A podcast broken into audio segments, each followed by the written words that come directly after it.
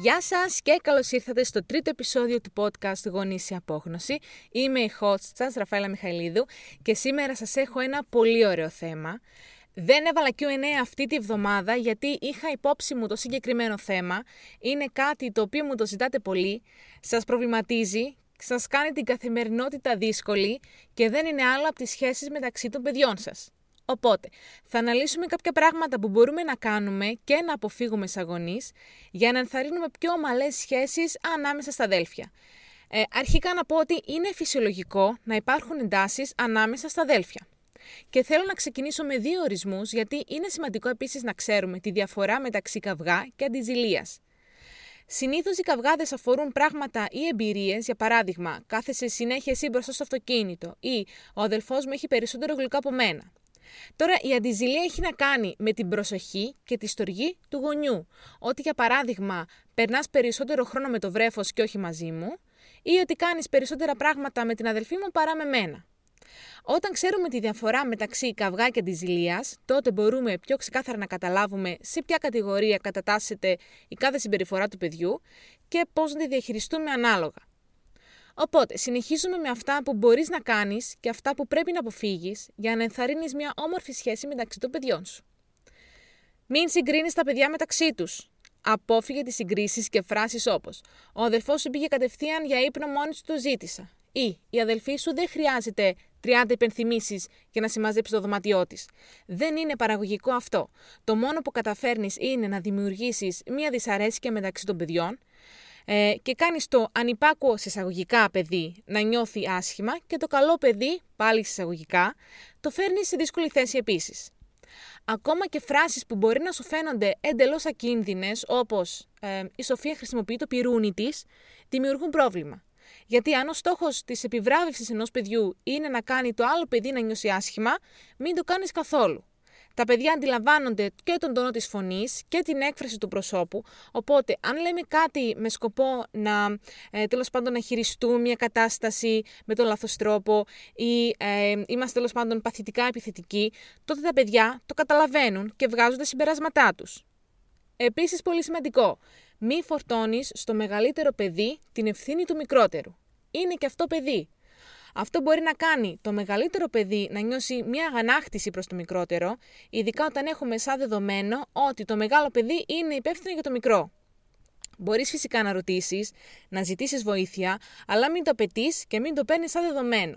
Αυτό που μπορείς και πρέπει να κάνεις είναι να καλλιεργήσεις ένα περιβάλλον στο οποίο τα παιδιά θα μάθουν να προσέχουν και να φροντίζουν το ένα το άλλο. Αν για παράδειγμα εγώ πρέπει να μπω στην κουζίνα να ετοιμάσω το φαγητό, μπορώ να πω στα παιδιά, ε, αγάπη μου προσέχετε ένας στον άλλο, μέχρι να ετοιμάσω το φαγητό. Αν με χρειαστείτε, θα είμαι στην κουζίνα. Μην βάζεις ταμπέλες. Που αυτό το έχουμε πει πολλές φορές. Το έξυπνο παιδί, το όμορφο παιδί, ο καλός μαθητής, η αθλήτρια, ο μηχανικός, η χορεύτρια, ο μουσικός και δεν ξέρω κι εγώ τι άλλο. Δώσε χώρο στο κάθε παιδί να είναι ο αθλητής, να είναι χορευτής, να είναι όμορφος, να είναι έξυπνος κτλ.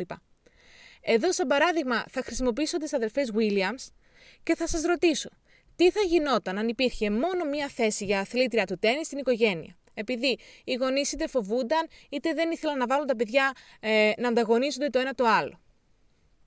Το επόμενο σημείο έχει να κάνει με τη δημιουργία δεξιοτήτων μέσα σε σχέσεις, αδελφικές και κοινωνικές. Και αυτό είναι απαραίτητο για όλα τα παιδιά και όχι μόνο για παιδιά τα οποία έχουν αδέλφια.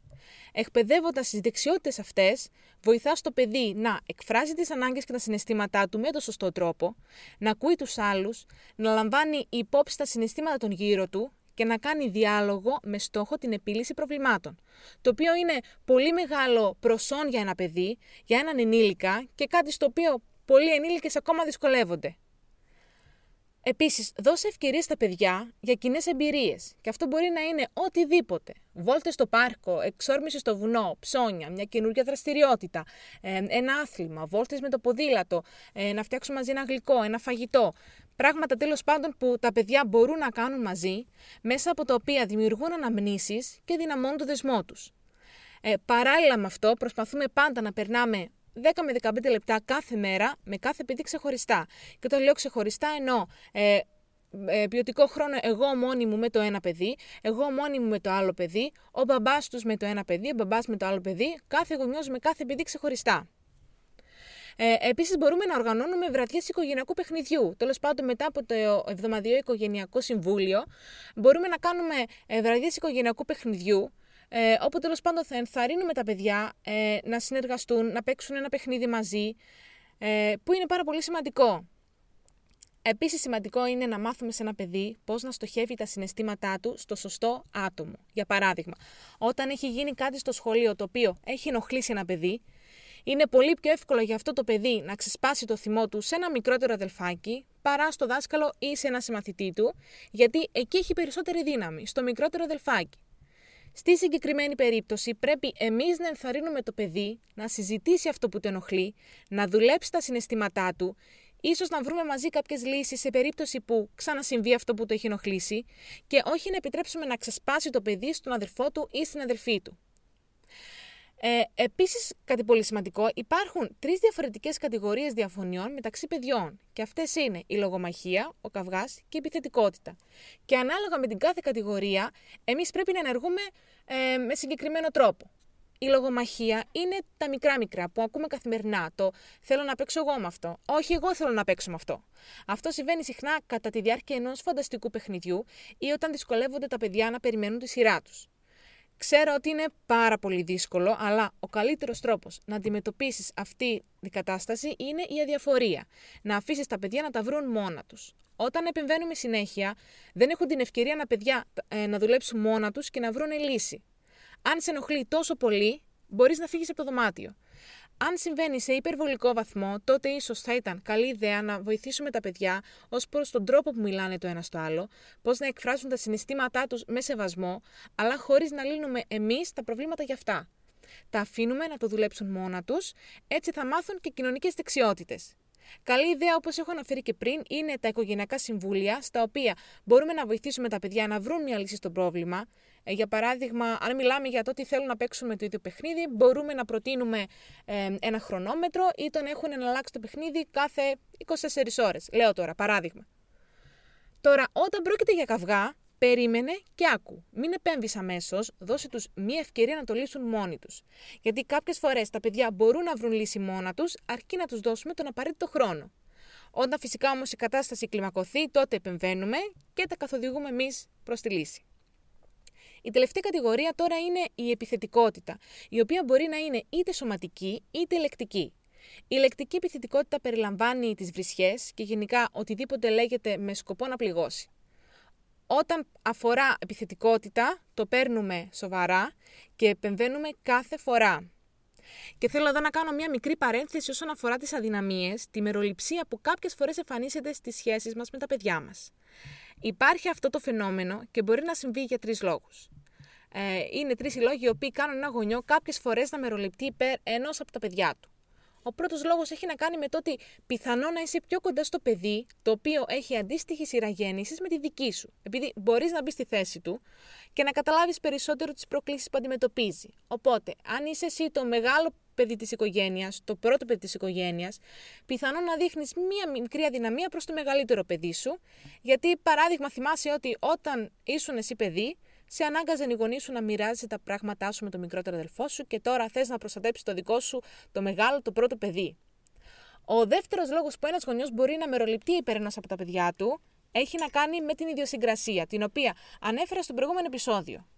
Ένα παιδί που έχει ιδιοσυγκρασία παρόμοια με τη δική μας ή που τέλος πάντων χρειάζεται λιγότερα την προσοχή και την ενεργειά μας, μπορεί να μας κάνει να αναπτύξουμε μία μικρή αδυναμία, γιατί οι ιδιοσυγκρασίες μας ταιριάζουν καλύτερα. Θεωρώ ότι η ιδιοσυγκρασία είναι πολύ πολύ σημαντική και παίζει μεγάλο ρόλο στο πώς αντιδρούμε σε κάποιες συμπεριφορές, οπότε θα με ακούσετε να την αναφέρω συχνά. Και τέλο, η αδυναμία μας μπορεί να μεταβάλλεται από παιδί σε παιδί, από μέρα σε μέρα. Για παράδειγμα, αν το μεγάλο παιδί μας σήμερα μας έχει δυσκολέψει το πρωί ή περνάει μια δύσκολη φάση που μπορεί να επηρεάσει τη συμπεριφορά του, για παράδειγμα, βγάζει δοντάκια ή είναι άρρωστο, τότε δείχνουμε μια προτίμηση προς το παιδί που δεν μας δυσκολεύει, που χρειάζεται λιγότερα την ενέργειά μας. Αυτό φυσικά δεν σημαίνει ότι αγαπάω ένα παιδί περισσότερο από το άλλο. Και είναι πολύ σημαντικό να το έχουμε υπόψη μας ότι αυτό το φαινόμενο υπάρχει και συμβαίνει και μπορεί να επηρεάσει τον τρόπο με τον οποίο διαπαιδαγωγούμε ένα παιδί, με τον οποίο συμπεριφερόμαστε ε, και αντιδράμε στις συμπεριφορές ενός παιδιού.